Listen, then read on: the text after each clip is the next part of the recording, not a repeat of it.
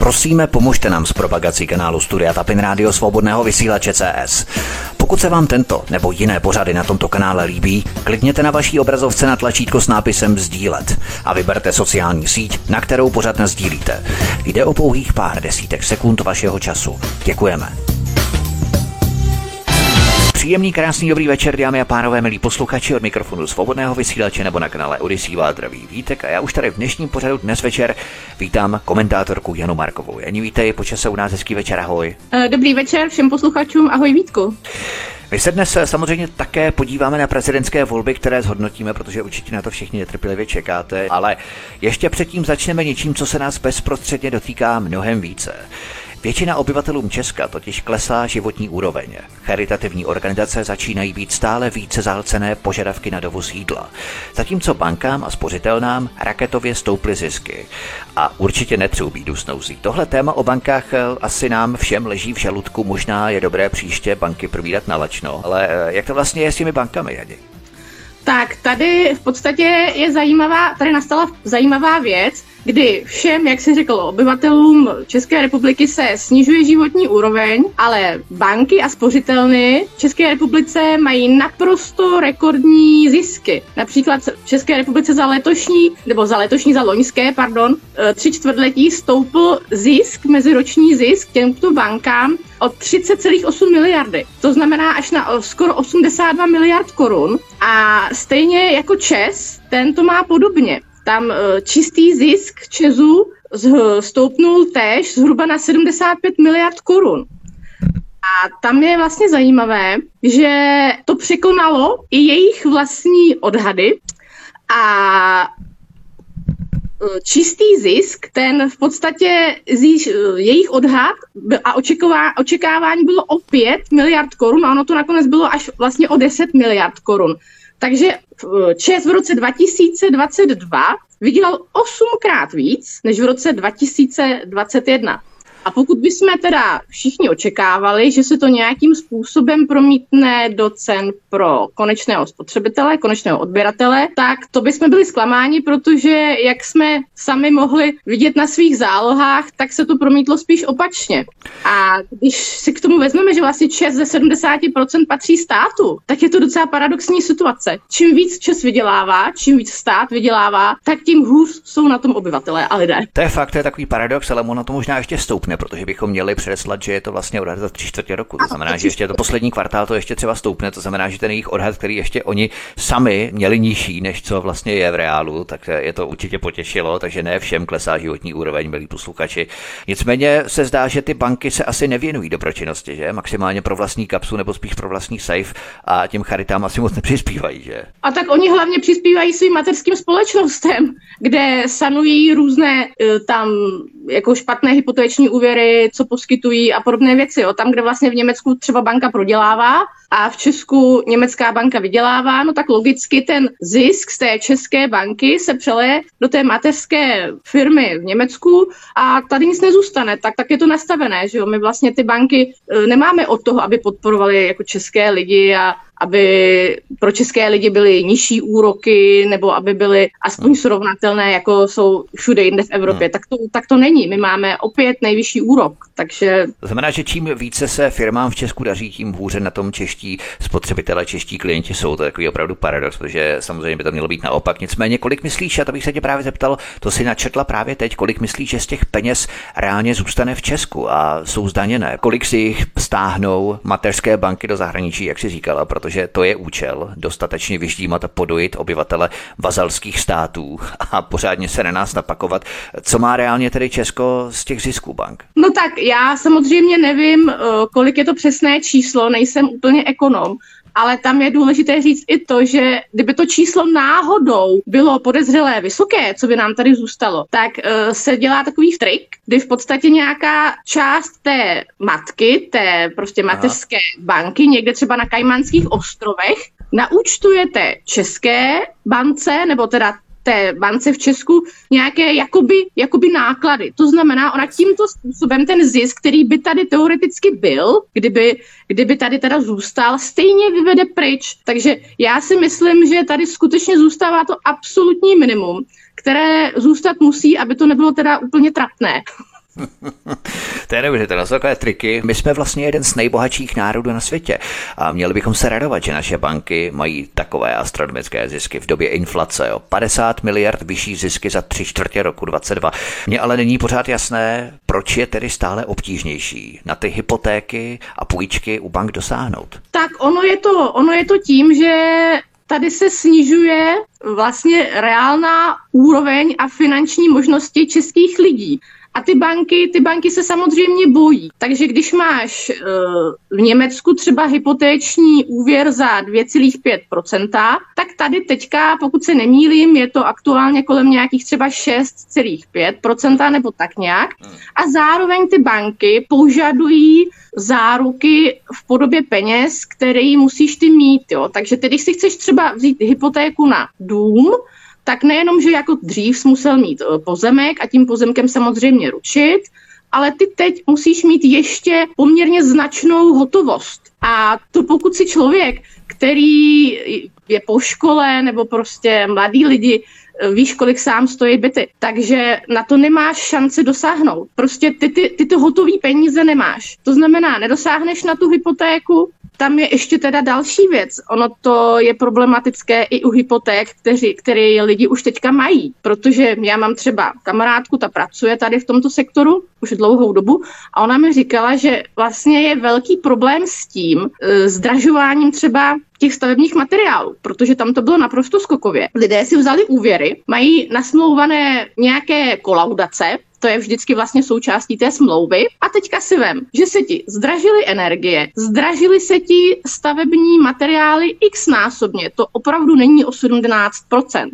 a zdražila se ti, pokud jsi neměl fixaci, nebo pokud jsi měl fixaci a zrovna ti končila, ještě se ti zdražilo tohle. Ty prostě nemáš za co to do toho termínu dostavět, ty ty peníze nemáš a další úvěr ti ta banka neposkytne. Takže co máš teďka dělat? Samozřejmě, to znamená, že člověk je v kleštích a zvýší se to vlastně na obou stranách. Jednak v rámci té hypotéky, respektive úvěru, půjčky a jednak ještě v rámci těch stavebních materiálů. To znamená, že na obou stranách se to zvýší, že? Tak a když jsem třeba teď mluvila o těch energiích, jo, tak si vem, že kdybychom my neprodávali na Lipské burze, tak my tu můžeme být absolutně vysmátí. Jo, vem si, že v roce 2021 byla elektřina za megawatt hodinu něco kolem 80 eur a loni se to skokově třeba v srpnu vyšplhalo až na tisíc eur za tu megawatt hodinu. Pak to nějak se stabilizovalo, dejme tomu za, na 400 eurech, ale to je pořád 10 tisíc korun.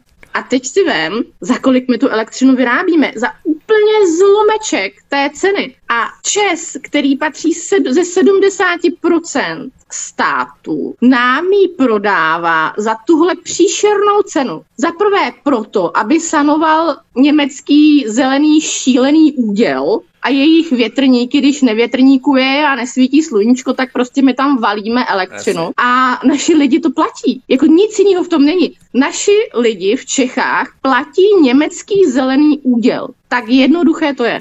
Co říkáš třeba na tu informaci, teď trošku odskočíme. V rádiu jsem to zaslechl, tuším včera nebo před několika dny, že do několika let, nevím jestli do roka nebo do dvou nebo tak nějak, má být v Česku 35 tisíc nabíjecích stanic pro elektromobily. Tak eh, je to vůbec reálná záležitost, protože i kapacita té sítě naší v rámci ČEPSu, tak eh, to přece neutáhne. Tak ono je to vždycky, uh, to už je takový ten evropský folklor. By mělo být, ono se to nějak udělá ale to je skutečně nereálné. Za prvé je to nereálné eh, kapacitně, už teďka hrozí blackouty, hrozí výpadky. Já si neumím představit, že ve tři hodiny přijede celá mladá Boleslav domů a všichni si bodnou svoje elektromobily do zásuvek. Ale nejenom mladá Boleslav, to je prostě celorepublikově a všichni lidi v Německu. Jo, to prostě bude, to bude obrovský náraz na tu přenosovou soustavu. Jasně. Nehledě na to, kde by to jako chtěli umístit. Byl jsi někdy na sídlišti? No určitě ano. Kde by byly ty nabíjecí stanice? Tam jsou tisíce aut, který jsou rádi, že se tam vůbec vejdou a někde zaparkujou. Musíš objíždět půl hodiny přes blok, že jo, kolem bloku, než vůbec zaparkuješ, když přijdeš z práce. To je jedna věc, ale další věc je, jak vůbec to chtějí zvládnout cenově, protože elektřina už je teď naprosto neuvěřitelně drahá. Tak uh, oni vlastně pořád ty lidi popichují pro to, aby si koupili elektromobily, aby nabíjeli elektromobily, ale to přece nemůžou zvládnout cenově už teď, na tož potom ještě s elektromobilem. Přesně tak, a to není, že oni je popichují, oni prostě nám to direktivně už jako i díky našemu báječnému premiérovi během našeho předsednictví v Evropské unii. Tomu se dostaneme, no. To už jako není, že popichují, to je, to prostě bude. A nikoho nezajímá, že už teď je to dražší, už teď je to No, dražší, no. než když jezdíš normálním úsporným naftovým motorem. Mimochodem, eh, který je na takové úrovni, že když si sečteš všechny ty věci kolem, tak je mnohem ele- jako uh, uh, Ekologičtější. ekologičtější, Jo. děkuju, než celý elektromobil. Takže tohle to je, to je naprostá, to je, to je naprostý, naprostý fail, jo. Tam nejenom, že s tím nikam nedojedeš, nejenom, že je to strašně drahé, lidi na to nedosáhnou, má to omezenou životnost a ta životnost se prostě radikálně snižuje.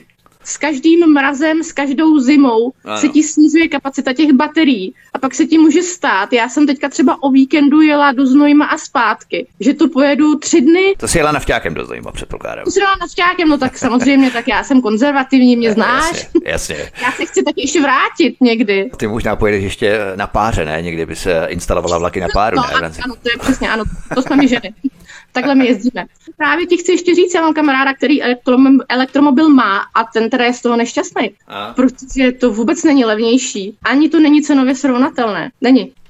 My se tady bavíme nejenom o Česu, my se tady bavíme nejenom o bankách, ale měli bychom se bavit také i o pojišťovnách, protože do těch astronomických zisků spadají i pojišťovny. Neříkalo se náhodou, že účty pojišťoven jsou po covidismu vymetené a že se pacientům musí zvedat spoluúčast za lékařské úkony. Tak jak je možné, že ty pojišťovny mají takové zisky? Tak oni asi, ty, oni asi ty zisky prostě mají. Teďka ještě jim teda přibyli uh, pojištěnci z Ukrajiny, kterých uh, není, není málo. A například Všeobecná zdravotní pojišťovna teďka deklarovala ztrátu a já se omlouvám, nevím přesně to číslo, ale jako byla, byla jako obrovská ta ztráta té české zdravotní, té zdravotní, Všeobecné zdravotní pojišťovny. Takže ono to je všechno se vším, jo. Takže třeba, aby, aby to tak nevypadalo, že, že mají ty zisky, tak, tak se tam zase promítají ještě, ještě i tyhle ty další věci. A nevím, jestli je to vyloženě, vyloženě teda následek jenom toho covidismu, anebo, se, anebo to byla nějaká předehra a příprava na něco, aby jsme se moc moc netěšili a moc takzvaně nerozcapovali, co se týká zdravotnictví celkově.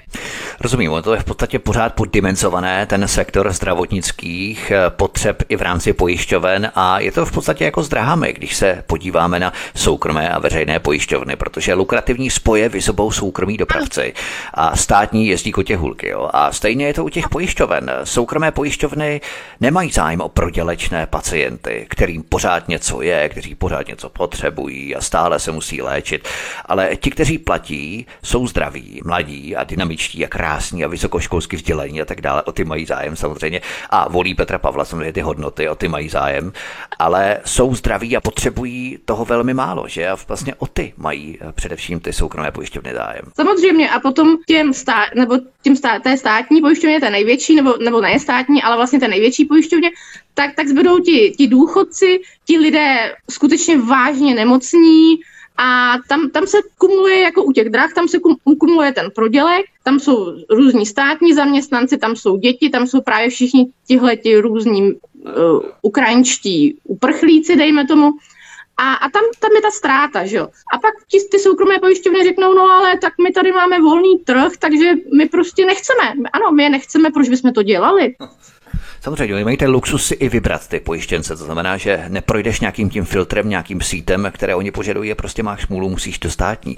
Ale co kdyby to byl určitý plán? Vyluxovat všechny peníze ze státních pojišťoven díky covidismu a teď díky novoukrajincům.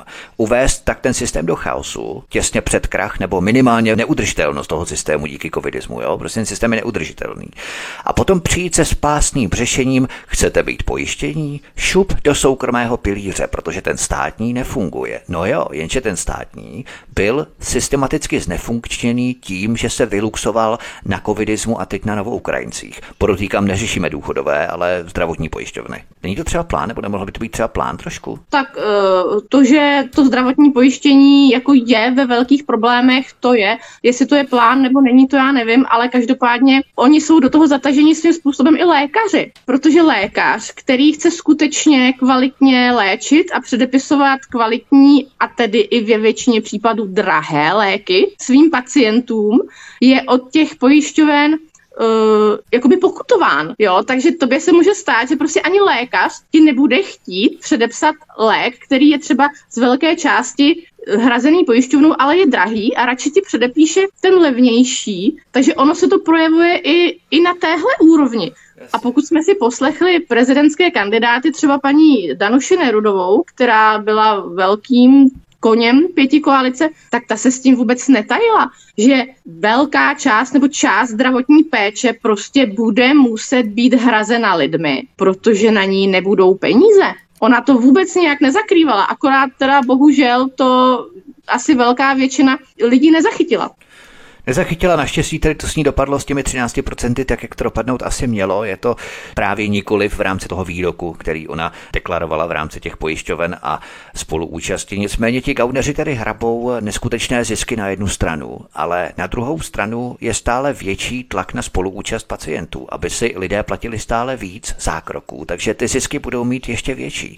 Jednak už mají zisky teď, obrovské, jo, a ještě si je budou navyšovat stále vyšší spoluúčastí pojištěnců, tedy nás. Ano, ta, přesně tak to je. A to oni říkají, že to je sociální zdravotní pojištění. To není žádné pojištění, to je normální, regulérní daň, ano. kterou, kterou lidé platí. A platí to jak zaměstnanec, tak zaměstnavatel.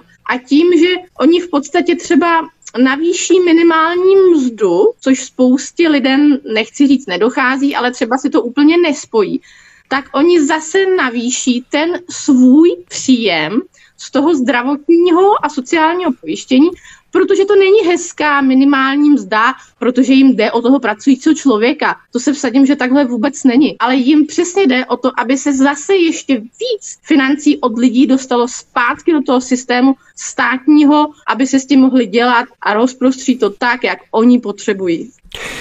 Přesně tak a my jsme se tady právě o elektřině, o Česu, který raketově zdražuje až o 70% v rámci elektrické energie na tento rok. Vidíme to všichni na svých zálohách, pokud nemáme samozřejmě ještě fixaci.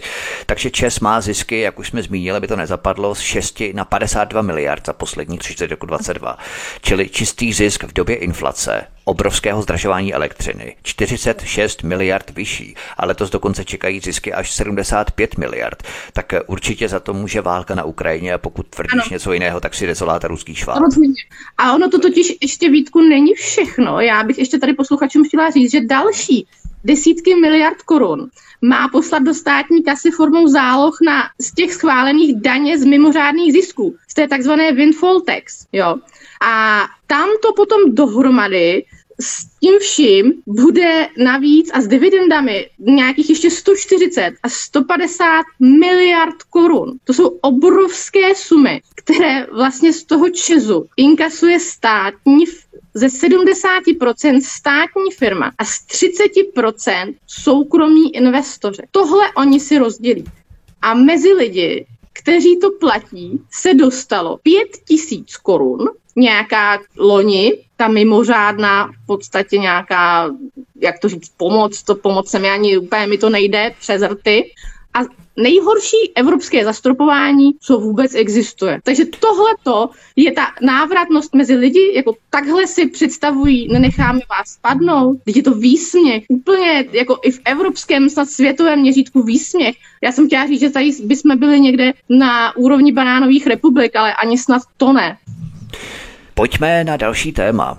Hned po instalaci lampasáckého rozvědčíka na hrad se nechala Topka slyšet TOP 09, že chce splnit sliby a protlačit, co to půjde, korespondenční hlasování. Myslíš, že se to dalo čekat? Tak já v podstatě na Facebook jsem psala status i hned po zvolení pana Petra Pavla prezidentem, že první, co očekávám, bude, kdo přijde s korespondenčním hlasováním aby se zabetonovali v těchto pozicích na věky věků a už se s tím nikdy nedalo nic dělat. Rozhodně ne demokratickou cestou. Trvalo to asi dvě hodiny.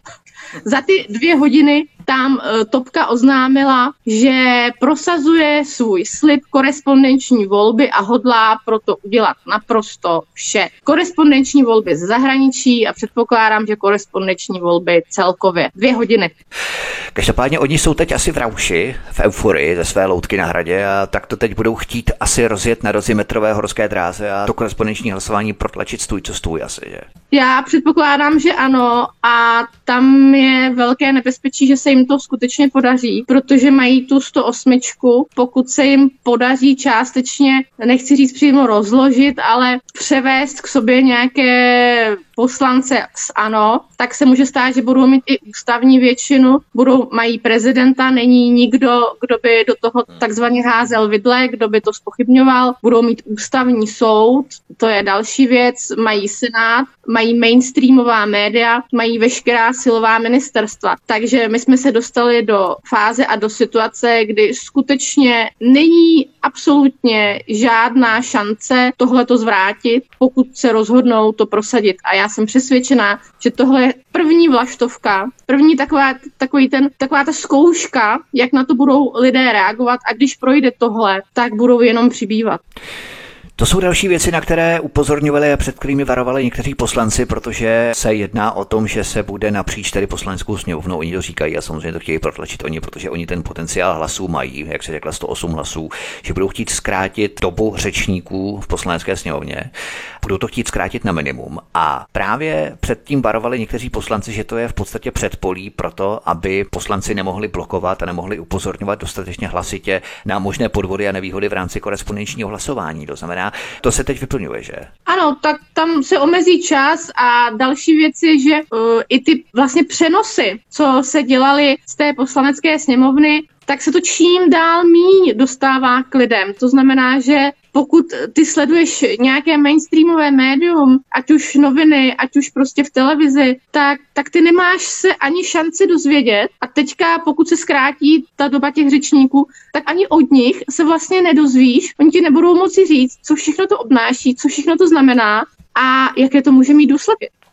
Komentátorka Jana Marková je hostem u nás na svobodném vysílači od mikrofonu vás zdraví Vítek také na kanále Odyssey. My si zahrajeme písničku a potom se podíváme na další témata, která tu máme připravená. Zůstaňte s námi, hezký večer. Od mikrofonu svobodného vysílače nebo na kanále Odyssey vás zdraví Vítek. Spolu s námi naším hostem zůstává stále komentátorka Jana Marková. Vedle tlaku na korespondenční hlasování se chystá v některých zemích Evropy snižovat i věková hranice pro volby. Jednoduše chtějí, aby děcka, která jde ještě snadno zblbnout a naládovat je globalistickými keci, by mohla volit. Kde se k tomu chystají? Tak ono se k tomu chystají možná ve více státech, ale například v Německu už to prošlo. Tam už prošlo, že v příštích volbách do Europarlamentu, teda je potřeba podotknout ne do Bundestagu, ale do Europarlamentu, budou moci hlasovat všichni Němci starší 16 let.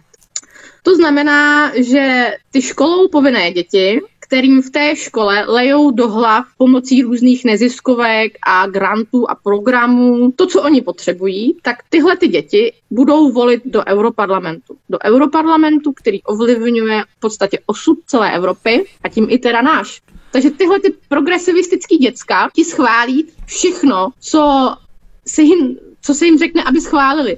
Oni prostě to vidíš, jak se lepí různě na ty silnice, uřezávají vánoční stromky v Německu a budou jíst brouky, aby náhodou nezabili tady nějakou část našeho klimatického šílenství. Jo. A to je teda jedna věc. A další věc je, že když si vzpomeneš na sebe v 16 letech, tak tam je i určitá rebelie vůči společnosti, vůči, ale hlavně vůči, vůči svým rodičům. Tam se ty děti začínají vymezovat vůči rodičům a chtějí být jiní. A i tohle to je hrozně snadno zneužitelné. Takže tam se může stát, že pod pozlátkem jako demokracie a práva na svobodnou volbu, ideálně už od školky, prostě těm rodičům ty děti ukradnou a postaví je proti nim a postaví je proti té většinové společnosti, která vlastně celou tu společnost táhne. Jak finančně, tak i pracovně. Já si myslím, že na tom pracovala veškerá armáda různých sociologů, psychologů, psychiatrů a tak dále, odborníků, marketérů, protože oni mají podchycené ty lidské vlastnosti z těch lidí, dokážou číst opravdu jako z knih a vyhmátnout charakterové rysy, charakterové vady, které by mohly postavit proti těm lidem a nějakým způsobem manipulovat tou masou, tvarovat ji jako plastelínu, postavit eh, rodiče proti dětem, děti proti rodičům, i prarodičům, o tom už vůbec radši ani nemluvím. Oni na tom pracují už v řádu desetiletí, oni mají opravdu ty vlastnosti tak zmáknuté, že oni vědí, na co přesně cílit a kam přesně udeřit, jo, aby to mohli provést, co chtějí. Ano, a teď si představ, že tohleto prosazuje ministrině v Německu paní Josefen Paulová za, za zelené. A to je ta paní Paulová, která chtěla zřídit ohlašovací centra v Německu, kde by lidé prostřednictvím různých horkých linek a anonymně mohli nahlašovat jiné osoby, které se podle ní chovají politicky nekorektně. Jako tahle ta udavačka, eh, ta je ministriní pro rodinu, mládež a integraci. Takže bonz v podstatě, bonzovat, udávat. Ono se říká, že to je specifikum českého národa nebo Čechů, ale jak je vidět, tak v Německu s tím mají taky bohaté zkušenosti. Já si myslím, že tam od dob štázy je to poměrně, jako taky docela se to tam uchytilo. A evidentně zelení jsou jedni z těch, kteří v tom jako zdárně pokračují. Takže rozcepení puboši, kteří mají největší starost o nejnovější typ iPhoneu, prachy od rodičů, vyprané fusekle, uvařené papání, tak tihle budou rozhodovat o politickém rozložení. Když se vlastně vůbec nerozhodují o svém vlastním životě, že to jsou eh, takový ti zastánci hesla, dokud máma funí, budu u ní. ano, to jsou ti, kteří rozhodnou, že ty nesmíš mít uh, kotel a prostě holce musíš za půl míče pořídit soláry nebo tepelný čerpadlo, nebo to budou oni, ano že vlastně děti, které si nevydělávají, pokud ano, tak maximálně nějaké brigošce, aby mohli jít do KFC nebo si jít shopovat eventuálně, tak eh, ty děti, které nevydělávají, tak vlastně budou rozhodovat o těch, kteří si naopak vyděláváme. Jo? Hm. To je hustý paradox, že? A ještě napříč celou Evropou napříč celou Evropou, protože bychom si měli uvědomit, to nejsou jenom federální německé volby, ale to jsou i volby do Europarlamentu, jak jsme řekli. No to jsou, ano, to jsou jenom volby do Europarlamentu, jo, tam jako Bundestagu se to netýká, jako tam, Aha. To jsou jenom vo, vo, jako do Europarlamentu. Podíváme se na další téma, které tady máme připravené, a to je české předsednictví v Evropské unii. A do toho můžeme vpašovat opravdu mnoho věcí. Zrovna před pár dny jsem poslouchal nějakého trotla, určitě s doktorátem z Plzně nebo Mendlovy univerzity od Nerudové. A on se vyjadřoval v tom smyslu, že Česká republika má po našem vele úspěšném předsednictví v Bruselu silné jméno a je o nás prý více slyšet.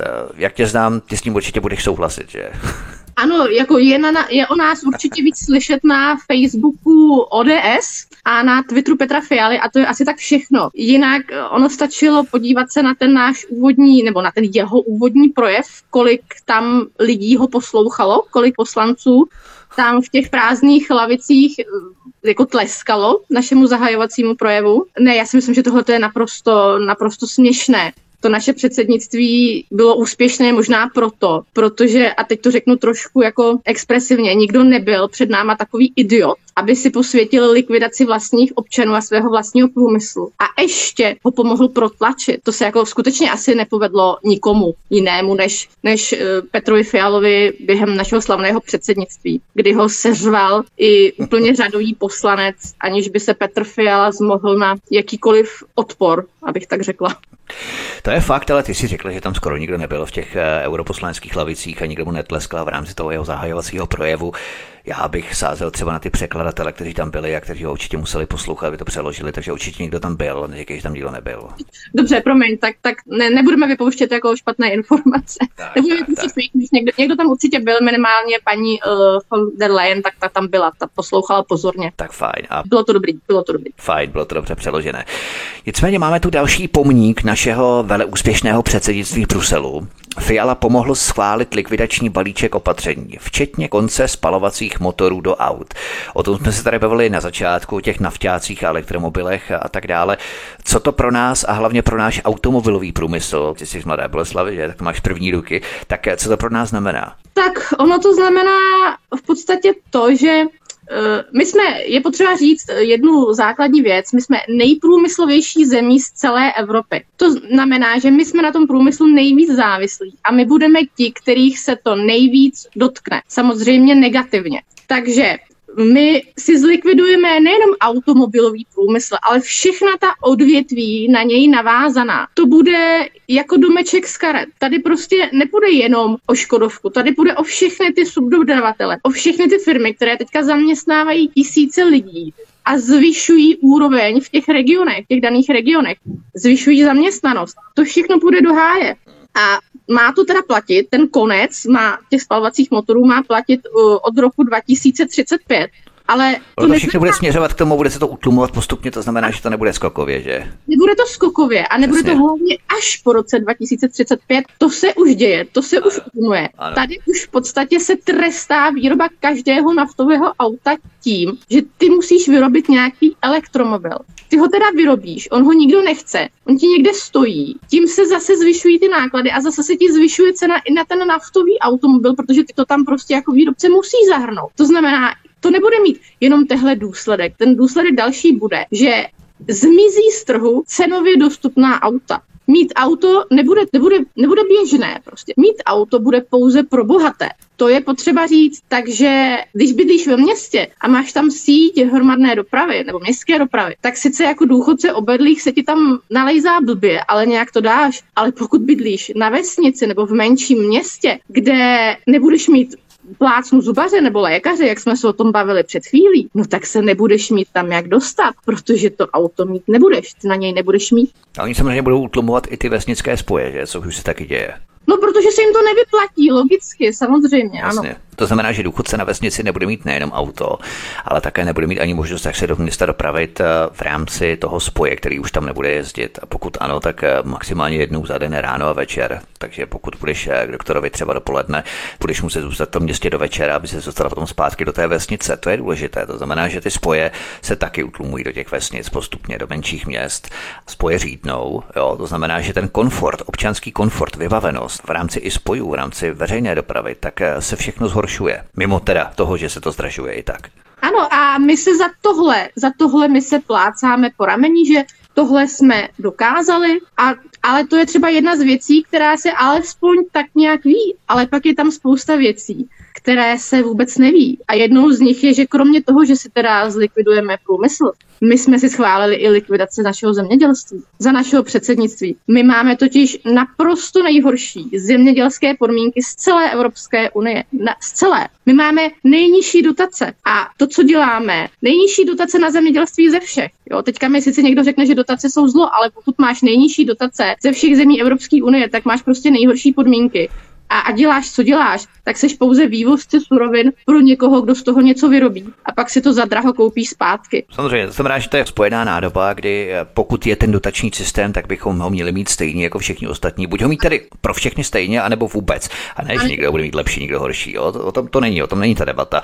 Takže máme nejnižší dotace a už jenom vyvážíme suroviny pod cenou na západ a odtud vlastně zpátky kupujeme za drahé ceny už výrobky hotové, je to tak? Ano a mnohdy ještě v horší kvalitě, než v podstatě se prodávají na tom západě. A my už teď, my už teď jsme naprosto rekordně závislí na dovozu potravin. A pokud by nastala nějaká jako velká potravinová krize, no tak nám je prostě nikdo nedá. A bude to naprosto stejné, jako to teď bylo s léky. Všichni okolo měli dostupné léky, které u nás byly nedostupné. Ale teď to nebude jenom o lécích, jako teď tu regulérně, regulérně prostě může být hlad a nedostatek potravin.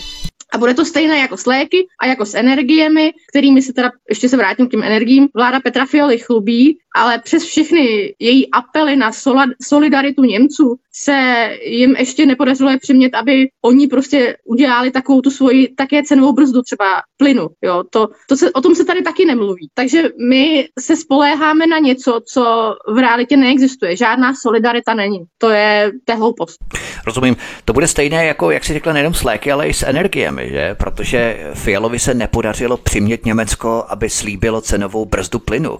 Tak proč by nám měl někdo dávat potraviny nebo léky, když bude nějaká krize třeba? No, nebyl k tomu důvod. Já, já sama jsem si to vyzkoušela, co to je. Když scháníš pro dítě antibiotika a nejsou, když scháníš pro dítě léky na horečku, to dítě ti na zadní sedačce e, prostě brečí a nejsou. A nějaké zásoby teda jsem doma měla, antibiotika mít nemůžeš. A nakonec, nakonec tohle to všechno se dá sehnat v Polsku a v Německu a dalo se i na Slovensku a nám tady budou říkat, že to je celoevropský problém. No není. To byl, je a bude náš problém a problém téhle vlády a nemá s tím co dělat nic jiného. Na to se nedá vymlouvat. Když v okolních státech to je a tady to není, tak to je chyba téhle vlády, nikoho jiného. Další pomník našeho veleúspěšného předsednictví v Bruselu je rozšíření emisních povolenek. To jsem to řešil s Alenou Vytázkovou, ale stojí za to si to určitě zopakovat. O co jde v tomto případě? tak já bych nechtěla konkurovat Aleně Vytázkové, protože to je odborník naprosto výjimečný v naší zemi, i tím, jak o tom mluví, ale jenom ve zkratce. Tak tam jde o to, že ty emisní povolenky se rozšíří nejenom na velké podniky, co vypouštějí CO2, ale oni se budou díky tady tomu rozšíření právě týkat úplně každého z nás. Oni se prostě budou plnit ekologické cíle i v dopravě, i ve vytápění, i v eh, běžných domech, co se týká izolací a podobně. Ono, sice ty lidi to nebudou platit, jako že bys ty, když máš dům a v něm kotel, tak šel zaplatit uh, emisní povolenku. Ale ono se to prostě celkově zase promítne do ceny tepla. Takže pokud si jako myslíme, že s koncem ukrajinské krize bude i konec zdražování tepla vytápění v bytech, tak nebude.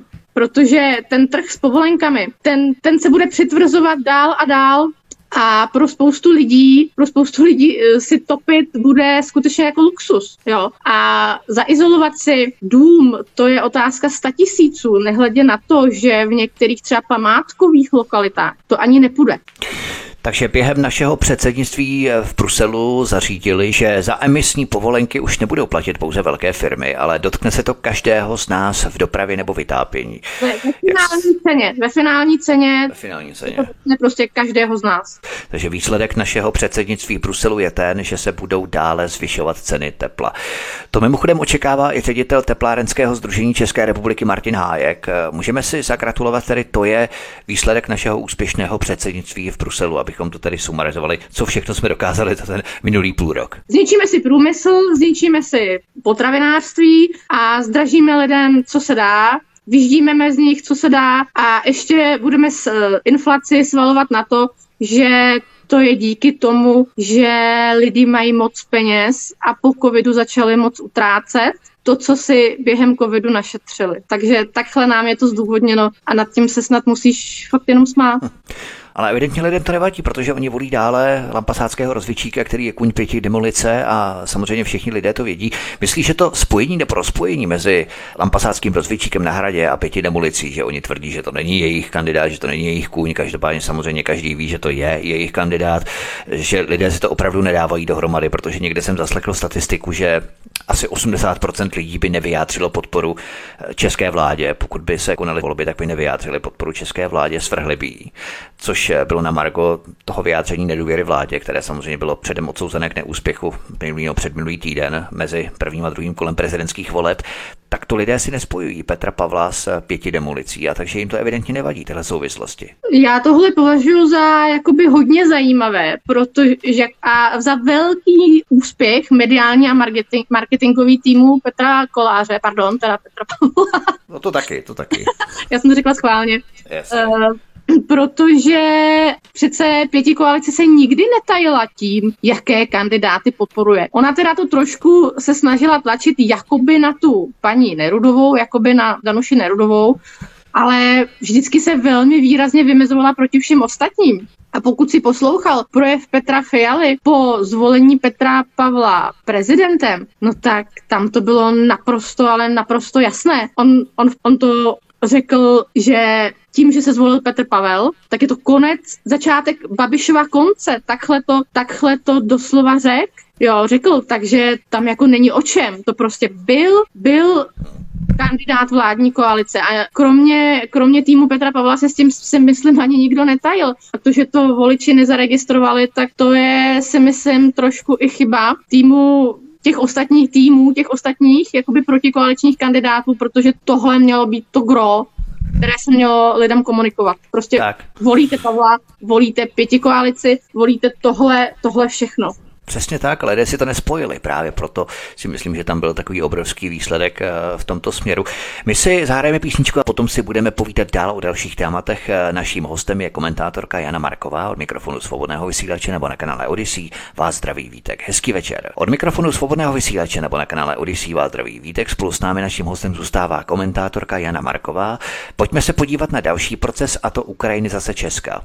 Vedle toho, že už tu máme tři čtvrtě milionu novoukrajinců, se narychlo schvalují další zákony. Sněmovna narychlo schválila prodloužení dočasné ochrany ukrajinských uprchlíků o jeden rok do konce března 2024. Co to v praxi znamená, tento zákon? Tak ono to znamená, že ta dočasná ochrana, ta umožňuje běžencům přístup k veřejnému zdravotnímu pojištění, k, veřejné, k našemu českému veřejnému zdravotnímu pojištění, našemu vzdělání či na náš trh práce, což je asi na, na ten trh práce, to je asi ta nejméně kontroverzní část tady, tady, toho, tady toho všeho. Ono totiž s tím souvisí i návazně schválení uh, pronikání těchto lidí do státní zprávy, jo, kdy v podstatě ti Ukrajinci, ti ukrajinští lidé budou pracovat v české státní správě na jakýchkoliv místech, ono to, na jakýchkoliv postech, ono to totiž původně mělo být pouze pro, a tam je to logické, víceméně, pro občany Evropské unie. A naše vláda to rozšířila právě i na občany Ukrajiny, což já považuji za dost kontroverzní, že by o mě jako ve státní správě o takto důležitých věcech, třeba o školství, no, měli rozhodovat lidé, kteří s českým školstvím nemají absolutně žádnou zkušenost. A když se podíváme na to, jak to na té Ukrajině, co se týká školství, zdravotnictví, státní zprávy, korupce, vypadalo, tak musíme velmi dobře zvažovat, jestli tohle to chceme mít i u nás. Jestli si tyhle ty věci a principy chceme přinést do našeho systému a ono to nedopadne jinak. To znamená, že abychom to upřesnili, jedná se o novelu zákona o úřednících ve státní správě. Ano, přesně řečeno, rozšiřuje ji na všechny osoby s trvalým pobytem u nás. A nejhorší na tom výtku je, že nás nikdo nenutí tohle, tohle to dělat. Tohle nás nikdo nenutí, nikdo to po nás nechce. Ale my to děláme sami, dobrovolně a naprosto to vysvětluje záměry naší vlády, co s naší zemí chtějí udělat, kam máme směřovat a co všechno má být k dispozici vlastně lidem, kteří tu mají trvalé, trvalý pobyt, ale zároveň s naší zemí nemají společného vůbec, ale vůbec nic. Další věc, kterou děláme dobrovolně, protože přesně jak si řekla, to nemusíme dělat a přesto to děláme, tak eh, měli bychom zmínit i smlouvy, třeba slib v Kijevě o pobytu ukrajinských vojsk u nás, ještě než to schválí parlament. To je taky velmi důležité, to se odehrávalo právě v rámci prvního kola v pátek, kdy lidé šli volit do prvního kola prezidentských voleb, tak vláda to odhlasovala. O čem to v podstatě je, protože lidé to vědí, ale myslím, že důležité je, pokud třeba přišel někdo nový k nám nebo někdo o tom neví, tak to zopakovat.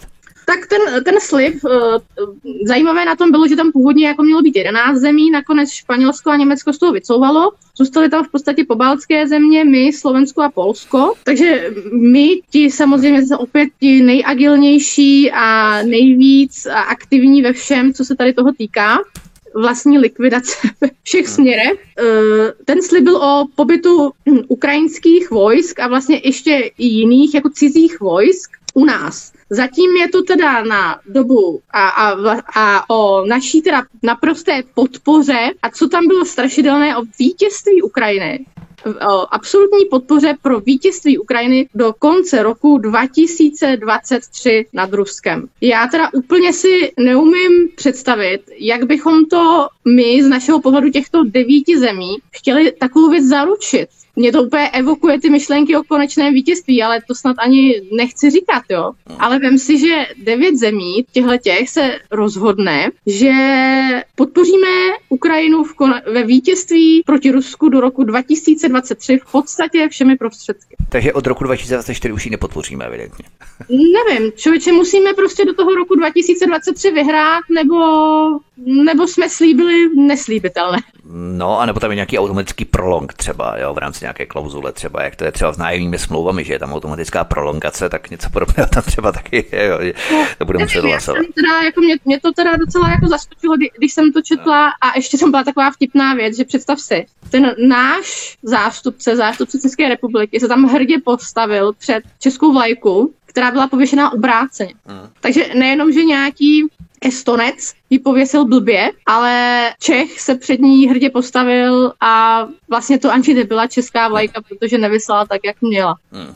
To jako demonstruje, demonstruje úplně všechno. Takový symbol, který byl vyslaný signál, který oni neustále vysílají. Nicméně, co třeba smlouva, která vyplula na povrch mezi naším zahraničním a ukrajinským ministerstvem obrany o léčbě ukrajinských vojáků, a to ještě měsíc před začátkem konfliktu v roce 2022, to znamená 24. únor. Co to je za smlouvu? No, to je přesně tak, jak jsi řekl, to byla smlouva o léčbě raněných vojáků v konfliktu s Ruskem, která ano, byla měsíc před konfliktem, to znamená, že už se to vědělo, že něco takového zřejmě z největší pravděpodobností nastane.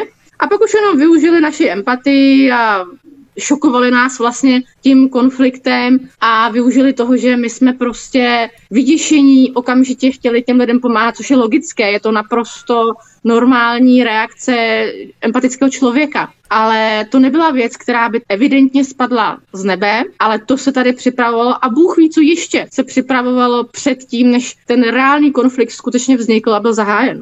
Pak už jenom stačilo eh, k tomu přidat různé potírání dezinformací, vypnutí takzvaných dezinformačních webů. A to, co v tu chvíli byla dezinformace, ono se časem ukázalo, že to byla pravda, ale to už se v těch médiích nikde nezmiňuje. Tam už ti vlastně zůstane ta pachuť toho všeho, že to bylo vypnuto správně, že to byla lež, že se o tom lhalo a ta jediná pravda zůstala na straně strany a vlády, když to řeknu slovy minulými. Ale zmiňme další korupci a peníze, které posíláme na Ukrajinu. Třeba jsme se zadlužili u rozvojové banky Rady Evropy, aby Fiala platil životní potřeby novoukrajinců v Česku. O čem se přesně jedná v tomto případě? Tak to je, to schválila česká vláda, schválila to teda už, eh, myslím, že někdy v říjnu, 19. října.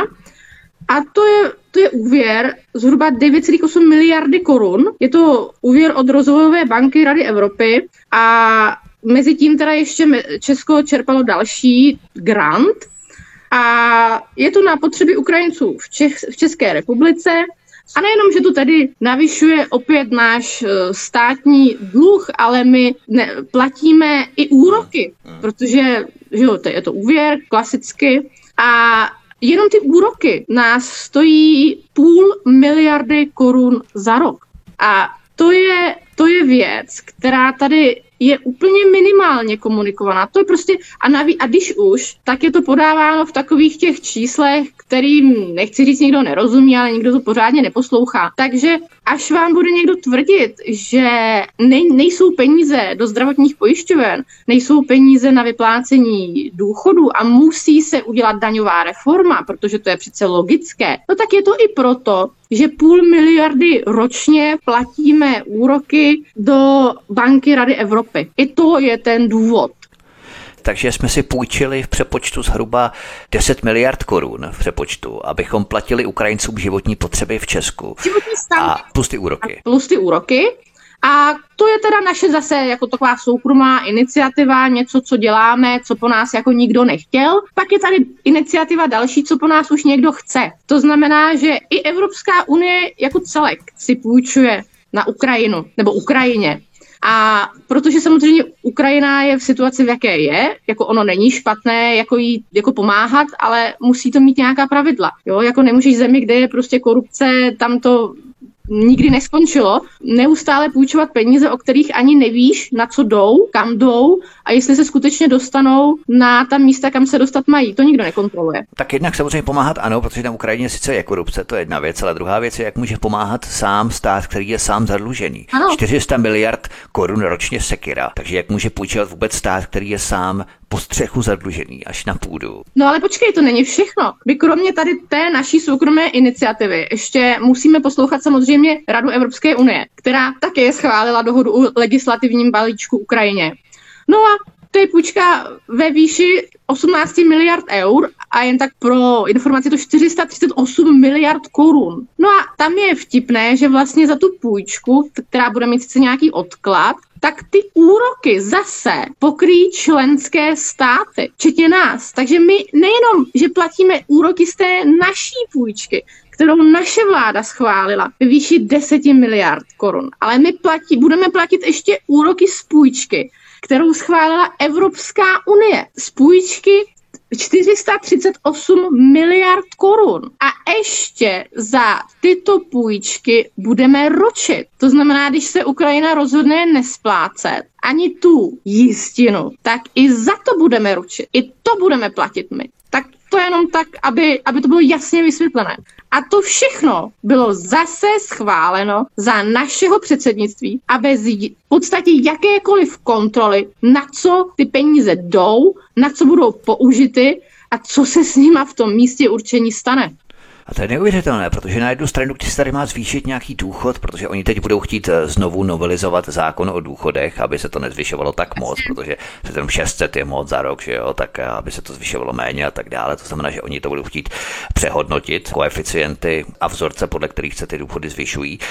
Oni tady pořád říkají, že když se má zvýšit důchod o pár korun, takže Česko skoro zkrachuje. A na druhou stranu se tady rozhazují peníze úplně horem dolem, ať do armády. A plus samozřejmě další věci i za tohle. Jo. Takže ono není rozhazovat peníze jako rozhazovat peníze. Samozřejmě a Petr Pavel třeba už dneska ráno, když jsem měla do práce, tak na mě vyskočil titulek, že reformy penzí a daňového systému jsou nezbytné. Jasně. Jako, co znamená reforma daňového systému? To znamená zvýšení daní. Jako. To neznamená nic jiného. To že, to, že se to dotkne zase těch lidí, kteří už teď jsou na tom špatně, tak na tom budou ještě hůř. To se jako neříká. Tam se říká, že to bude zjednodušení a reforma. No tak... Je to i zajímavé vlastně, že po dvou dnech už zvětšík na hradě, tak to začíná řádit, ale co do toho kecá vůbec prezident? To jsou věci, které by měly nejdříve projednávat eh, nějaké odborné komise, ne experti a potom prezident by pouze měl schválit ten zákon, ano nebo ne. Ale proč on roztáčí tu debatu hned po dvou dnech po tom, co bylo řečeno, že bude zvolený na hrad jo, od 8. března? To je zajímavé. Je to, je, to, je to zajímavé zvlášť v tom kontextu, že nám tady celou dobu valili do hlavy, že v podstatě prezident nemá skoro žádné pravomoci. Je to vlastně jedno, hlavně když to bude ta důstojná figurka, a najednou se ukazuje, že to tak úplně jedno není. A i to, že to není kandidát koalice, se ukazuje, že on to asi vlastně byl kandidát pěti koalice, protože nedělá nic jiného, než legitimizuje to, co ona nám tady celou dobu se snažila jen tak jakoby naznačovat. Jo. Přesně, podstrkovat, ono prostě artikuluje ty věci co oni chtějí. To není, není určitě v žádném případě jedno, kdo na tom hradě sedí, kam bude směřovat jak naši vnitřní, tak naši politiku navenek, protože, jak řekl ústavní právník Pavel Házenkov, abych eh, nepoužívala jeho slova bez autorizace, ono není tak důležité, co ten prezident udělat musí nebo může, ale strašně důležité je to, co, co neudělá, jo? co prostě udělat nemusí a, a čím to dokáže té vládní, skoro bych řekla, zvůli zkomplikovat. V tom je nebo mohla být jeho síla a tam se nic takového dít nebude. Vlastně to bude úplně naopak. Ono v podstatě iniciativně bude ta témata prosazovat a jako první je otvírat a snažit se veškerými silami o to, aby byla otevřená, aby byla schválená. To znamená, že už předem víme, jakým směrem se ta republika bude ubírat, protože prezident sám bude artikulovat ty věci, které pěti demolice chce prosadit. Jo. To znamená, že přesně jak si řekla, on je a byl, tady se to přesně ukazuje v celé své kráse, on byl naprostým kandidátem pěti demolice. Ano, a když si vezmeš třeba tu volební účast, která byla skutečně rekordní, to bylo 70, 70% eh, lidí bylo u voleb, jo, což já považuji za jako, jako dobré, jako to je dobře, že lidi chodí volit, ale teďka, když uh, si to vezmeš, tak co vlastně ti lidé v osobě Petra Pavla zvolili? No, tady podle toho mě vychází, že sedm, jakože všichni ti lidé, co ho volili, což bylo nějakých 58% lidí, tak ti lidé chtějí politiku Bruselu, chtějí většinové hlasování, zelený úděl, 64 pohlaví, chtějí otevření stavidel migrace a nechtějí mírové řešení války na Ukrajině. Jo, tam, tam co bude dobré pro Brusel nebo eventuálně v osobě Petra Pavla pro Washington, tak to má být dobré i o nás, i pro nás. A teď si vím vlastně, že to bylo 58% lidí, kteří se nechali takto zmanipulovat naprosto lacinou mediální propagandou a marketingem. A co potom, až budou vylézat ze škol ti další absolventi, ať středních nebo vysokých škol, anebo třeba pokud se i u nás sníží věk, pro který je možné volit jo, do parlamentu. To znamená, že to bude ještě horší, nejen do Europarlamentu, ale do Českého parlamentu. Tak to bude ještě daleko horší. No, samozřejmě. A pak si k tomu teda přičti ještě tu námi zmiňovanou korespondenční volbu. A volbu ze zahraničí, kdy je to takové velmi zajímavé číslo, kdy teda v naší zemi volilo na Petra Pavla 58% lidí, ale lidé volící v zahraničí, tak tam to bylo 95% hlasujících. 95% lidí, kteří žijí a pracují v zahraničí, chtějí tyhle věci, které já jsem před chvílí vymenovala, protože to je... Chtějí pro nás, oni, oni se to vlastně, jejich se to nedotkne, oni to chtějí pro nás, ne pro sebe. Chtějí pro nás. 95% lidí. Již tu statistiku jsem nikdy ani nezaznamenal, to je opravdu odstrašující a přesně takovýmto způsobem bude probíhat právě to korespondenční hlasování, kde bude potom ještě větší výkyv ve prospěch těch lidí, kteří tady na domácí půdě nechceme. My si zahrajeme písničku a potom vstoupíme do poslední části našeho povídání dnešního s Janou Markovou. Od mikrofonu vás zdraví Vítek na kanále Odyssey nebo na svobodném vysílači. Hezký večer. Od mikrofonu svobodného vysílače nebo na kanále Odyssey vás zdraví Vítek. Vítejte při poslechu našeho pořadu s komentátorkou Janou Markovou. Vstupujeme do poslední části našeho povídání. Podívejme se teď přímo na prezidentské volby, které jsme načali před písničkou. Bez ohledu tedy na to, kdo vyhrálo, eh, jak by se hodnotila průběh celé volební kampaně, různé super debaty a všechno, co s tím souviselo? Tak já bych asi na začátek vyzvedla teda dvě věci. Naprosto katastrofální od začátku až do konce úlohu veřejnoprávních médií a hlavně české televize. To bylo něco neuvěřitelného, co se v těch debatách odehrávalo. Nejhorší snad, co jsem kdy viděla, byl duel mezi panem Petrem Pavlem a panem Andrejem Babišem ve finální fázi volební kampaně, kterou moderoval pan Řezníček. To bylo tak tendenční, tak s nezávislou žurnalistikou absolutně nesouvisející, že to snad musel vidět úplně každý. Pak si myslím, že někdy po nějakých 20 minutách se to trošku zlepšilo, kdy zřejmě pan Řezníček dostal pokyn do sluchátek, že už tohle je fakt moc, tak se to maličko zlepšilo ale jako tam zůstala obrovská pachuť, za co si všichni občané povinně platíme výpalné a co je nám jako prostřednictvím české televize, serv- televize servírováno. To bylo hrou. A to já jsem si právě myslel, že to bude působit kontraproduktivně, že lidé si uvědomí, jaký tlak je tady činěný na to, aby lidé volili Petra Pavla a že ho ve finále nezvolí, protože bylo velmi ubližováno Andreji Babišovi a to je taková ta česká nátura, že komu se příliš ubližuje, tak s tím lidé budou sympatizovat a toho ve finále budou preferovat v rámci voleb. To se nestalo, to je takové zajímavé.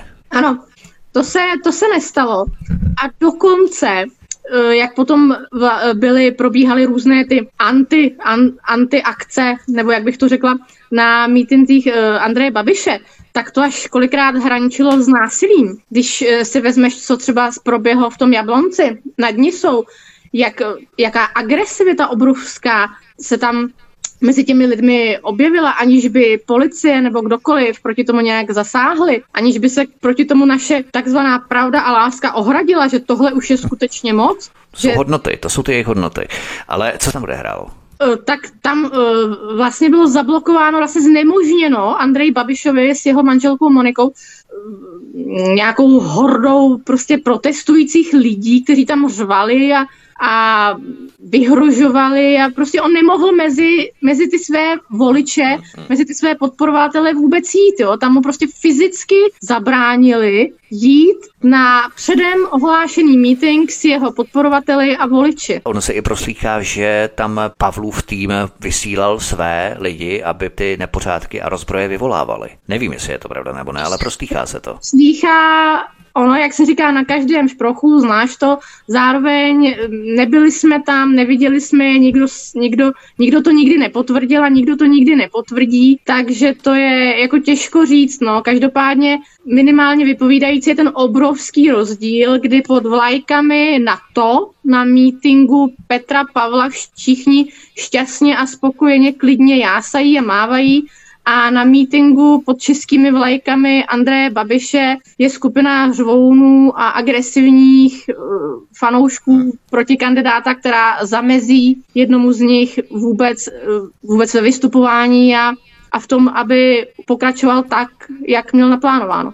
To byly ty autobusy, které se rozvážely s těmi lidmi. Máme prostě takové informace. Nicméně, jak bys komentovala i ostatní kandidáty, pokud je to tedy ještě aktuální? Tak možná to je aktuální, protože si myslím, že spousta z nich se bude chtít uchytit v Senátu, protože si myslím, že spousta z nich i to vzala jako zdarma kampaň do Senátu na další teplé místečko na dalších uh, x let. Mezi ně určitě podle mě patří takzvaný, teda takzvaný takový Marek Hilšer, senátor, který si proto vytvořil dokonce svou vlastní stranu aby nepřišel o nějaké ty peníze, takže to bere jak on, ten plat, tak vlastně ta jeho strana. Marek Hilšer za mě nuda, totální nuda, vůbec mě to nebavilo, jeho vystupování a bylo to těžce v kontrastu s jeho polonahými extempore a popsaným tělem, hrudníkem, fakt Putin a podobně, až jsem si skoro řekla, na co si ten pan Hilšer tady hraje. Teď to všichni musí, musí vidět, ale asi to všichni, asi to všichni neviděli. To jsou přesně opravdu typické rysy těch prostitutek, které se opravdu zaprodají úplně všemu a napíšou si na tělo úplně cokoliv a udělají cokoliv. Budou skákat po jedné noze, budou chodit po hlavě, odtrkovat se ušima, prostě budou dělat jakékoliv vylomeniny, jako ty figurky, ty maňásci na tom divadle, co jim ti loutkaři řeknou, aby dělali právě proto, aby se jim zavděčil. On se chtěl zavděčit, tak moc se jim chtěl zavděčit, a ono mu to nevyšlo. Tak, takhle přesně to na mě působilo a pak jsem se musela skoro nahlas rozesmát, když eh, v té debatě řekl hlavně buďme slušní a vystupujme vystupujme prostě na úrovni. Tak, to je jich, no, to oni spodát berou do úst slušnost a morálku a hodnoty a tak dále. Tak Jaroslav Bašta, ten dopadl jak dopadl, podle mě to byla prostě špatná volba. No, SPD, jestli schválně nebo neschválně, to už asi snad nemá smysl komentovat. No. Pavel Fischer, tam snad jediné, co mě zaujalo, byla právě jeho velká podpora z zahraničí. Tam to bylo markantní a poměrně teda velká podpora i, i v tom prvním kole, i tady u nás. No. Tam, mě, tam mě zaujalo, co vlastně on řekl, že, že celý život nepracoval, že jako normálně nepracoval jako většina z nás a považoval to jako svoji velkou devizu, že celý život vlastně dělá úředníka a přišlo mu to, že to je to ono, proč bychom ho měli volit. No tak 6% lidí to přišlo to ono, proč by Pavel Fischer, Pavel Fischer vlastně studoval stejnou školu ve Francii, v Paříži, jako studoval Emmanuel Macron. A to mě vlastně přivádí k tomu, jak by se zdívala třeba na to, že jako jeden z prvních státníků, zahraničních státníků, který zagratuloval Lampasáckému rozvědčíkovi na hradě, tak byl právě Emmanuel Macron. Proč on pojal takovou iniciativu, že chtěl nervomocí co nejdřív popřát, pogratulovat? Myslíš, že to vysílá nějaký signál, nějakou symboliku, třeba, že Andrej Babiš má taky s ním velmi dobré vztahy, tak ho chtěl nějakým způsobem pokořit, třeba Andrej Babiše, Emmanuel Macron nebo proč to vlastně bylo? To, to nevím, netuším. Já si hlavně myslím, že eh, Macron a pan Babiš jsou ve stejné frakci Europarlamentu. Mám takový pocit, jestli nejenom, že jsou teda přátelé, ale že možná i tam se jako znají. Ale teď jsi mi připomněl, jak jsme mluvili ještě o těch statistikách. Jednu opravdu zajímavou statistiku, co se i Emmanuela Macrona týče. Jo. Protože třeba Petr Pavel dostal 58,32% a Andrej Babiš 42 necelých. A Emmanuel Macron, když byly prezidentské volby, tak on dostal 58,55%. To je téměř identický výsledek s Petrem Pavlem. A a Marine Le Pen 41,45, v podstatě identický výsledek s panem Babišem. A nedělal to Frantíkům taky Hewlett Packard, to už nevíš. A počkej, ale to není všechno. A paní Čaputová na Slovensku dostala 58,41% Aha. a její protikandidát 41,59%. Jsou věci, jsou věci. To jsou náhody. Já tím nechci samozřejmě vůbec nic naznačovat. Náhody ne, existují. Nesouvisí. Nesou, nic nesouvisí ale jsou to v podstatě naprosto identická procenta tří kandidátů a teď už si doplňte každý koho. Tak možná je to recept pro ně, aby dřív si dávali pozor na ten systém, co jim tam vyjede, co tam zadají do toho systému, aby to nedopadlo stejně. Co to máme pana Středlu, tak to asi tam jediné, co je zajímavé, že panu, pana Středlu po jeho odstoupení zasponzoroval miliardář ODS, to asi jako jediný. No to je zajímavé, proč on odstoupil, co si pod tím vysvětlíš, protože on vlastně přišel o peníze, on mu ty peníze vlastně nevrátil, nebo jak to bylo?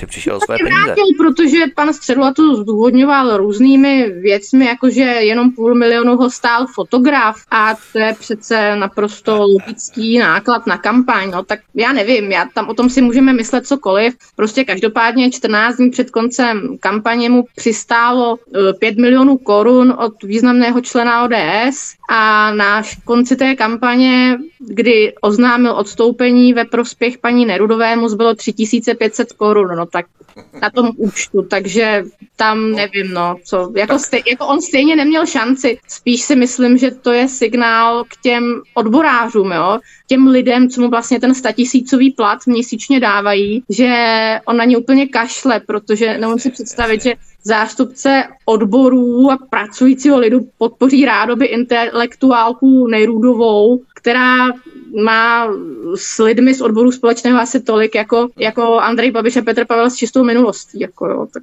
takže tak. Pojďme se ještě podívat závěrem přímo na rozvědčíka na hradě, jak bys hodnotila samotného lampasáckého rozvědčíka Petra Pavla a osoby hlavně, které za ním stojí, jako třeba Petr Kolář a další.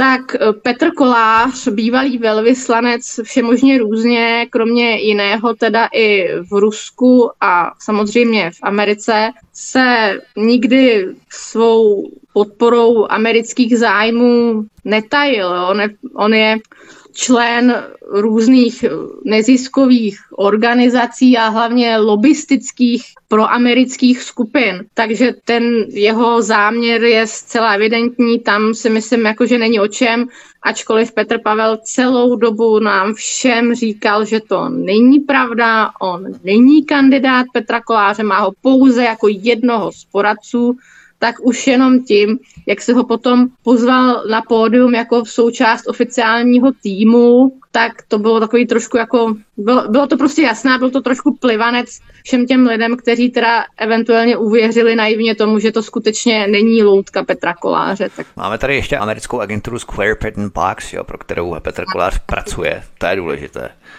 No, takže tam si myslím, že jinak, co se týká o zásluhách těch, těch třeba vojenských, jo, co nám tady celou dobu bylo vykládáno, že prostě pan Petr Pavel byl vynikající generál NATO, který který hrdina, který vlastně bez něho by to tam vůbec nešlo, skoro takhle nám to bylo předkládáno, tak já bych jenom jako ráda řekla, že Petr Pavel, když byl jako v Bruselu, tak on byl v podstatě takové, takové jako křoví, jako křoví nejvyššímu vrchnímu veliteli NATO pro Evropu. To je, ono se mu říká takzvaný sasér a to je vždycky Američan, protože Američané v NATO velí a tam se soustředí veškerá skutečná rozhodující pravomoc v rukou toho Američana, nikoli v rukou nějakého českého předsedy vojenského výboru, kterým byl v té době Petr Pavel. To je totiž jenom prestižní funkce.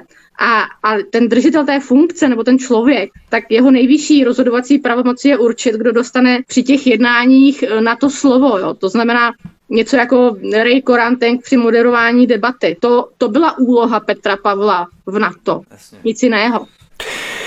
Co třeba naše první dáma, se kterou lampasácký rozvědčík sdílí životní hodnoty, život? Ona je vlastně studentkou Bratislavské vojenské politické akademie Klementa Kotvalda, že? Ano, to je, to je velmi zajímavé. Ona se sice po revoluci přejmenovala, a teď se nám tady všude říká, že paní Pavlová studovala leteckou akademii, nebo co se nám to tady říká? Něco takového. Ale ne, to byla skutečně naprosto brutální škola pro ty úplně největší komunistické armádní politruky. Jako pokud tě přijali na tuhle školu, tak ty jsi musel být neuvěřitelně uvědomělý a režimu maximálně věrný soudruh. To nebyla legrace se na tuhletu, tu, tuhletu školu dostat. Oni potom teda, jak říkám, přejmenovali a zároveň nám tedy teďka jako všichni říkají, že to potom uh, i i Petr Pavel, že ten svůj rozvědčit, rozvědčický kurz, abych to řekla správně, e, vlastně dokončil až po listopadu, tudíž se to vůbec jako už těch starých struktur netýká, ale to není pravda my si musíme uvědomit, že my jsme členy Varšavské smlouvy byli až do poloviny roku 1991. Až do poloviny roku 1991 jsme byli pod absolutní kontrolou Ruska a ruských služeb. Takže tím, že tady 17. listopadu se udělala tlustá čára a od té doby zcela napravený a demokraticky smýšlející kandidát Petr Pavel se svojí zcela demokraticky smýšlející manželkou, teda budoucí manželkou, v té době ještě ne samozřejmě, přešli na úplně jinou stranu, tak, tak to teda nebylo. A to je důležité, protože rozvědčík se nedekomunizoval díky změně názorů, změně charakteru, změně svých hodnot, politických ideologií a tak dále. To ne, on se dekomunizoval právě jenom proto, že došlo ke změně toho režimu. Kdyby k té změně režimu nedošlo, tak on by dál sloužil pod tou varševskou smlouvou, s těmi varševskými smlouvy v rámci toho jeho rozvědného kurzu, který on měl. Jo. Ano, samozřejmě. Oni se odvolávají na odkaz Václava Havla. Oni se odvolávají na ten design. Pán Petr Pavel je schopný klást květiny a věnce k pomníku Jana Palacha, který položil svůj život za to, aby probudil společnost právě proti takovýmto lidem, jako byl v té, v té době rozvědčík Petr Pavel. To mi přijde naprosto šílené. A jsem přesvědčená, že ačkoliv Václava Havla nemusím a, nej, a jsem velmi daleko ho nějak velebit, tak tady by teda s tím měl obrovský problém i on. Jako o tom jsem opravdu přesvědčena, že to bylo, to bylo, to,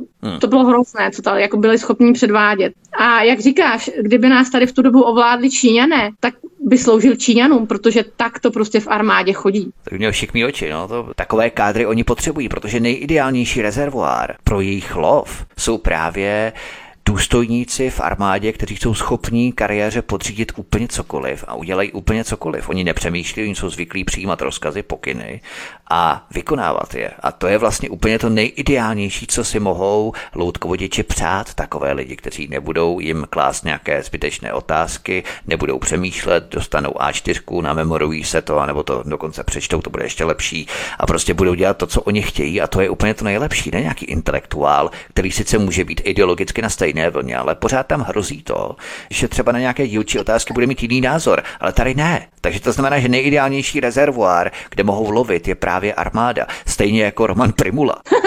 Ano, no. přesně tak. Jo. Ti lidé jsou na to cvičení, ti lidé jsou na to školení, ti lidé v podstatě nic jiného neznají. Takže a ono i ta, jako v Čechách, ta kariéra Petra Pavla, to je taky strašně zajímavé. Tam si vezmi, že už je začátky jeho, jeho kariéry, kdy on byl přijat do toho vojenského kurzu, tak to bylo jako značně nestandardní, protože jeho několik přímých nadřízených, já nevím, jestli víš, jak to v armádě funguje, ale tam tě dopo- no. musí doporučit tvůj přímý nadřízený, potom jeho nadřízený, bla, bla, postupuje to víš. A, a ti všichni, v podstatě, oni nechtěli, aby, oni ho nedoporučili. Až potom se z nějakého vyšší, z nějaké vyšší moci za něho zaručilo pět v té době, v té době absolutního ruského vlivu pět generálů, kteří doporučili Petra Pavla na absolvování tohoto vojenského kurzu. Aha. Takže vlastně tak. on přeskákal, subsidiárně přeskákal ty šarže, ano. až než se dostal na to, který mu to doporučili. Ano, tak. Takže to je začátek jeho kariéry a potom v debatě říká, jak jeho rodiče plakali, když sem přišli v 68. ruská vojska. Vítku, to je něco úplně neuvěřitelně směšného. To je, no, to je, to je neuvěřitelné. Ale kdybychom náš stav teď zhrnuli závěrem našeho pořadu, tedy všechno, o čem jsme se tu bavili. Jsme na hranici jaderného konfliktu, nemáme léky, nemusíme mít i potraviny, ale za to chystáme pro 700 tisíc novoukrajinců stejné podmínky jako pro Čechy. Co dál, abychom tady shrnuli ten stav? No, já si myslím, že teď, když teda tahle ta skupina těch lidí a v naší populaci je zastoupená evidentně ne málo, zvítězila v demokratických volbách, no tak teď přijde ta doba, kdy budou mít šanci ukázat, že všechna ta líbivá slova o demokracii, svobodě, úctě, slušnosti a o tom, jak nás tedy nepřivedou až na to dno, což nám přijde, že se o to snaží, a že nás nepřivedou do té války, a že to všechno byly jenom lži a výmysly těch proruských dezolátů, takže to mysleli vážně. Takže jedině už, už se nebudou mít na co vymlouvat. Už prostě jim patří poslanecká sněmovna, patří jim senát, mají úřad prezidenta, budou mít nejvyšší ústavní soud, mají mainstreamová média, mají veškerá silová ministerstva, co, všechno, na co si vzpomeneš. Takže teď už nebudou mít babiše jako výmluvu. Teď už prostě to bude natvrdo a my si můžeme jenom počkat, jak se to bude projevovat a budeme, budeme to sledovat a můžeme to snad ještě tedy komentovat snad ještě komentovat a to je právě to, o co se tady celou dobu snažíme, protože máme třeba nejdražší energie v Evropě, přestože jich sami vyrábíme dostatek za velmi levno, za pakatel v podstatě, než za co se ta energie prodává. A ČES má rekordní zisky. Lidé nemají na složenky, ale banky a pojišťovny mají obrovské zisky až 50 miliard od předminulého roku. Ale přesto všechno se chystá zvyšování DPH v rámci daňové reformy, o které hovoří Lampasácký dozvědčík na hradě. To znamená, abychom opravdu sumarizovali to, o čem jsme se tady celou dobu bavili, abychom z toho vytvořili nějaký jasný, ucelený závěr, co naši vládní představitelé, jak se k tomu stavějí vedle tanků v kabelce. Mně to přijde, že je to pro ně něco jako skoro až virtuální hra. Jo. Oni budou zalezlí v teple nebo případně v nějakém krytu a ten plebs chtějí, aby šel do mlínku na maso na Ukrajině. Jo, za ně. A přesně jak to, přesně jak to začal, jo. Ministrině nám tady nosí tank v kabelce, předsedkyně sněmovny Markéta Pekarová Adarová, Adamová nám doporučuje e, dva svetry, předseda vlády podepisuje hlaveň na tanku pro Ukrajinu a nadává na Orbána. Ministr vnitra věší a nechává hlídat plagát Putina v pytli na mrtvoly. Petr Fiala si točí svá promovidea a nechává se salutovat od pilotů. Pořádá energetické samity, kde sice nic nedomluví a nikdo se s ním pořádně nebaví. Zmíněný Emmanuel Macron ho nezařadí ani do svého videa. Akorát ho poplácá potom paní Uršula a řekne mu, že Péťo, děláš to dobře a Petr Fiala si na základě toho dá na svůj Facebook uh, status od neznámé paní, která mu děkuje, jak je náš nejlepší premiér a zachránce. A v tu chvíli, když jsem tohle viděla, tak mě to normálně evokovalo ty padesátky. Fakt ty padesátky a pak ještě teda jednoho známého vládce a to byl Kim Jong-un. Takhle úplně přesně jsem ho tam viděla, Aha. jak mává těm svým lidem a nikdo si nedovolí říct, že to je špatně a touhle cestou bychom se vydávat neměli úplně mi to, opravdu mi to přišlo jako parodie, jako parodie na vládnutí, parodie na vládu. Takhle se euforické, svatácké ano. jásání, v podstatě já bych nechtěl být příbuzným ani té paní, která byla na tom profilu Fialy. Já si myslím, že možná taková paní ani jako reálně neexistuje, že to tam nějaký z těch jeho náctiletých správců prostě umístili, jo. Ale, ale to, že se naše ministrině obrany vyjadřuje o ministrovi zdravotnictví v době, kdy děti nemají léky způsobem můj vlastík leopard, no tak promiň, to je prostě strašné. Tak a, že tady máme ministerstvo stavebnictví taky v České republice. To máme taky, ano, to, to už teďka máme taky. Kromě, kromě ministerstva pro jak se to jmenuje, styk s Ukrajinou, nebo rozvoj Ukrajiny, nebo, nebo něco takového, které teda není ani zkontrolovat, kam ty naše miliardy jdou, nebo nikdy jsem teda neslyšela o ničem, že by měli vůbec zájem něco takového kontrolovat. Tak hlavně, že je máme a máme další úředníky. No. Co nám to Hovořila komentátorka Jana Marková u nás na svobodném vysílači nebo na kanále Odyssey. Ani já ti moc děkuji za příjemně strávenou více než hodinku našeho povídání. Měj se moc hezky a příště se s tebou těším na slyšenou. Měj se hezky, ahoj. Já se taky moc těším, Vítku, tobě moc děkuji a posluchačům moc děkuji za to, že nás poslouchají a moc děkuji i za zpětné reakce, které potom pod eh, toto vysílání dávají. Děkuji. Tento i ostatní pořady si milí posluchači stáhněte buď na našem mateřském webu svobodného vysílače, anebo zavítejte na kanál Odyssey a tady prosím nejenom si poslechněte tento pořad, ale pokud s Janou Markovou souhlasíte, prosím sdílejte nás i na sociální média. To vás velmi prosím a budeme vám velmi vděční a samozřejmě budeme rádi, jak řekla Jana, pokud nám zanecháte vaše názory, postřehy a tak dále tady pod pořad na kanále Odyssey a případně na Janinem profilu přímo na sociální síti Facebook. A také budeme rádi, když budete odebírat tento kanál kliknutím na tlačítko odebírat anebo zvoneček. To znamená zapnout notifikace upozornění, abyste nepřišli o další pořady, které pro vás tady na kanále Svobodného vysílače Studio Tapin Radio chystáme. Od mikrofonu vás zdraví Vítek, mějte se všichni moc krásně a příště se s vámi opět těším na slyšenou. Prosíme, pomožte nám s propagací kanálu Studia Tapin Radio Svobodného vysílače CS. Pokud se vám tento nebo jiné pořady na tomto kanále líbí, klikněte na vaší obrazovce na tlačítko s nápisem Sdílet a vyberte sociální síť, na kterou pořád sdílíte. Jde o pouhých pár desítek sekund vašeho času. Děkujeme.